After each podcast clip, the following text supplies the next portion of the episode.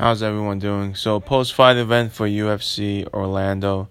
Yeah, a lot of great fights. Um, I wasn't too confident about these picks.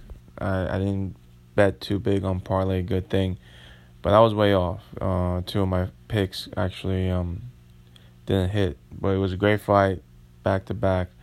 Uh, hopefully we'll have better shot next time with the picks, and I'll keep you posted.